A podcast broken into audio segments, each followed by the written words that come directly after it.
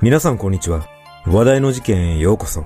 今回取り上げる凶悪犯は、柴崎昭一死刑囚です。この事件は、以前アップした未解決事件の初出所警察官殺害事件の中で類似事件として紹介しましたが、改めて詳細をまとめてみました。警察官を二人も殺害した犯人とはどんな男だったのか、犯行動機は何だったのか。まずは事件概要からどうぞ。事件概要1989年5月16日午前2時50分頃、東京都練馬区の西武鉄道池袋線中村橋駅南口近くにある中村橋発出所に勤務していた男性巡査部長 K さん、当時35歳と男性巡査 Y さん、当時30歳の二人がサバイバルナイフで刺される事件が発生した。刺された警官二人は病院に搬送されたが、いずれも失血のため間もなく死亡が確認された。警察は殺人事件として特別捜査本部を設置し、大規模な捜査を行ったところ、東京都中野区に住む元自衛官の男、柴崎昭一、当時二十歳が捜査線上に浮上したため、事情聴取すると、すみません、僕が犯人です。申し訳ないことをしましたと、素直に犯行を自供したため、柴崎を殺人容疑で逮捕した。その後、複数の罪で起訴された柴崎は最高裁まで争ったが、1998年9月17日に死刑が確定し、現在も東京拘置所で収監中となっている。また、この事件は裁判の中で裁判長が柴崎の生い立ちについて同情を禁じ得ないと述べるほどの不遇な家庭環境にも注目が集まった。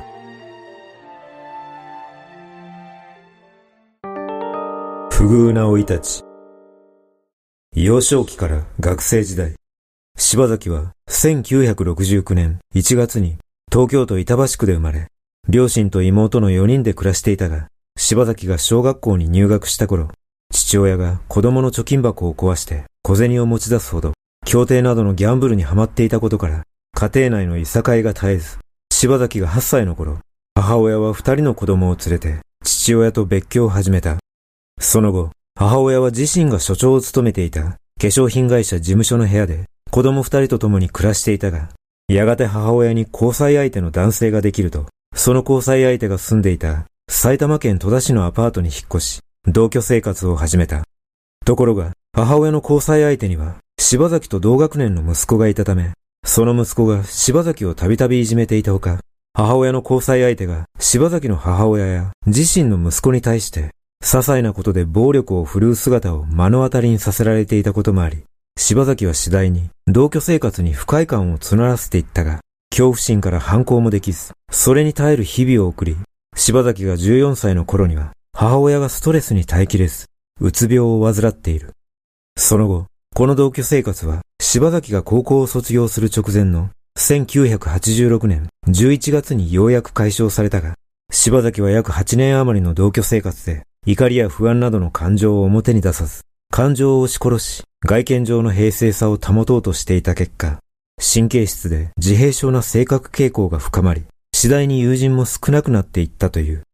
このような環境の中、柴崎は16歳頃から漠然と、自分の不幸な家庭生活は全て貧困に起因するものだ。金さえあれば嫌な人に頭を下げたり、一緒に生活する必要はないから、大人になったらとにかくどんなことをしてでも大金を手に入れなければならない。しかし、真面目に働いてもお人よしで終わるだけで大金を手に入れることはできず、幸福にはなれない、などと考えるようになっていった。自衛隊入隊。1987年3月、高校を卒業した柴崎は、母親から離れて自活しようと考え、陸上自衛隊に入隊すると、1989年1月には陸士長まで昇進し、上官などからは物静かで真面目なごく普通の隊員として評価されていたという。ところが、そのうち柴崎はこの生活に馴染めなくなり、他人に束縛されずに働けるフリーターを希望するようになると、1989年3月に陸上自衛隊を除隊した。その後、柴崎はアパートで一人暮らしを始め、4月には合宿教習で普通自動車と自動二輪車の運転免許を取得し、事件を起こす2週間前からはコーヒー店で時給600円のアルバイトを始めている。この頃、約60万円のバイクをローンで購入したりするなど、柴崎は特段生活に困窮する状態ではなかったが、16歳の時から抱いていた大金を入手する願望が再び頭をよぎるようになり、まともに働いたら何年かかっても大金は手に入らない。大金を得るためには強盗など法に触れることを覚悟しなければならないという思いが次第に強くなり、まずは銀行強盗をするにしても拳銃が必要だと考え、警察官から拳銃を強奪する計画を立て始めた。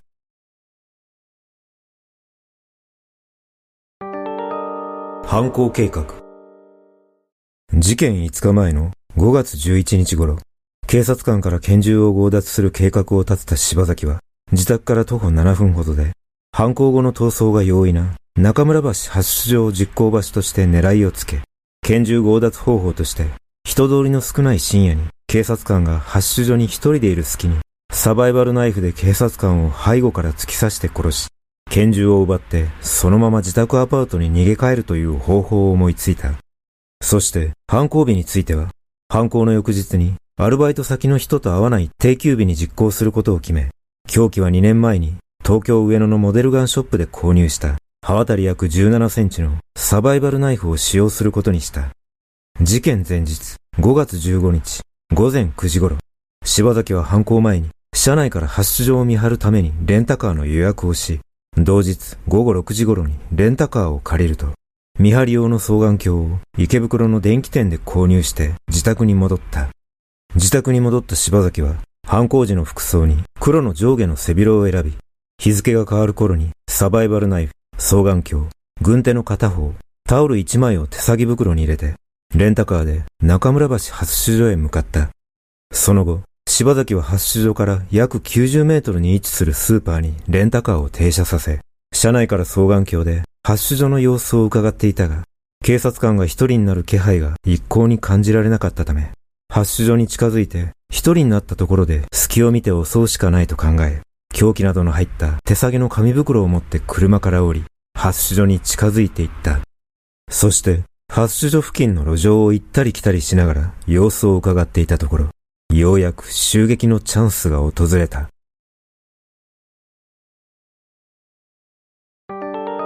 襲撃の実行。5月16日午前2時50分、柴崎は男性巡査 Y さんが発出所前でオートバイを裏手に移動する様子を目にすると、サバイバルナイフを取り出し、小走りで Y さんの背後に近づき、背中を突き刺すと、Y さんが振り向き、やめろと言って、柴崎の上腕部をつかみ、その場に二人は倒れ込む格好になった。その後も Y さんが柴崎の体から手を離そうとしなかったため、柴崎は Y さんの胸などを力任せにサバイバルナイフで突き刺すと、Y さんはその場に仰向けに倒れ込んだ。その瞬間、柴崎は拳銃を奪おうとしたが、Y さんの抵抗に加え、拳銃のケースカバーを外せなかったため、結局、拳銃を奪うことはできなかった。そして、騒ぎに気づいた男性巡査部長 K さんが、発出所から出てくると、警棒を振り上げながら柴崎に、おいと声をかけると、柴崎は警棒を払いのけ、K さんの胸を力任せに突き刺し、今度は K さんが所持していた拳銃を奪おうとした。しかし、K さんの激しい抵抗に遭い、奪うことができず、K さんが拳銃を抜くのを見ると、柴崎はすかさず現場から逃走を始めたため、逃走する柴崎に対し、K さんは拳銃を3発発射した後、発出所に戻り、事件発生の電話連絡を行った。一方、逃走した柴崎は、持っていた紙袋を現場に置き忘れたことに気づき、朝まで不安で眠れなかったため、借りていたレンタカーの車体をわざと凹まし、警察に出頭して事故の報告をすることでアリバイ工作を行い、さらにその後、柴崎は凶器のサバイバルナイフや犯行時に着用した衣服など東京都練馬区の武蔵関公園内の池に捨てて証拠隠滅を図った。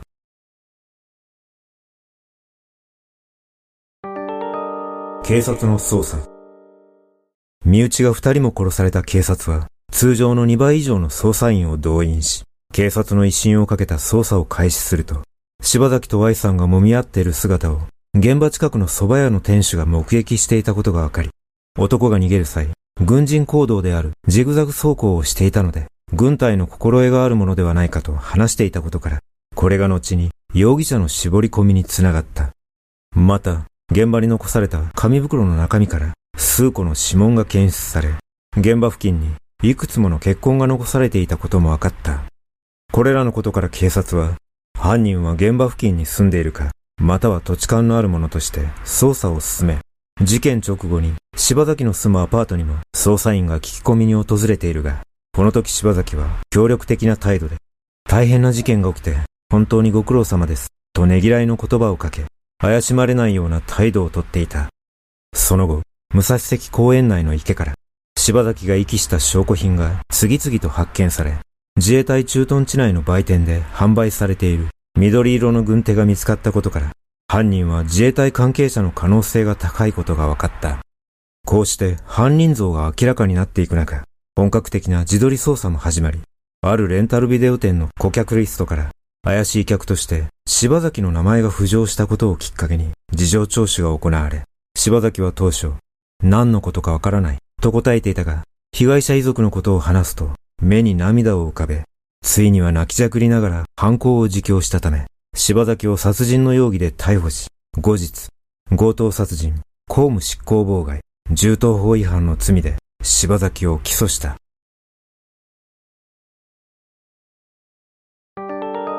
極刑判決。1989年10月18日、東京地裁で初公判が開かれ、柴崎は拳銃を奪おうとしたことは認めたものの、殺意は否認し、弁護人も傷害致死罪の成立を主張したが、検察側は論告求刑で死刑を求刑した。1991年5月27日、東京地裁で判決公判が開かれ、弁護側の殺意はなく、犯行当時は心神喪失ないし、心神耗弱状態だったとする主張は退けられ、柴崎に死刑判決が言い渡された。裁判長は殺意や計画性を認定し、刑事責任能力に問題はないとした上で、柴崎の生い立ちについては、同情を禁じ得ないとしたが、犯行時にはすでに不遇な環境から離脱し、被告人なりに経済的、精神的な面で一応安定していたと、不遇な生育環境ゆえの犯行であるとばかり強調することは許されないとした。また、量刑についても、警察官二人の生命が奪われた法治国家における反逆、挑戦とも言うべき事件だと指摘した上、被告人は自衛隊で国の安全を守るための教育訓練を受けたにもかかわらず、除隊後わずか2ヶ月で犯行に及んでおり、酌量の余地はない。社会に与えた衝撃の大きさや被害者の無念、遺族の処罰感情などを考慮すれば、極刑をもって望むほかないと結論付けた。弁護側は判決を不服として即日控訴し、量刑について最高裁まで争われたが、1998年9月17日、最高裁は一審二審の死刑判決を支持し、上告を棄却したため、柴崎の死刑が確定し、この事件は終結した。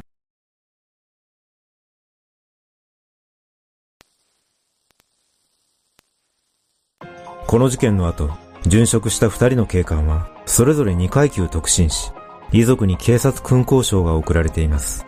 勤務中の警察官二人が同時に殺害され、殉職した事件は、1979年1月に発生した三菱銀行人質事件以来2件目となっており、それ以降は発生していませんが、拳銃発作に警察官が狙われる事件は現在もたびたび起きています。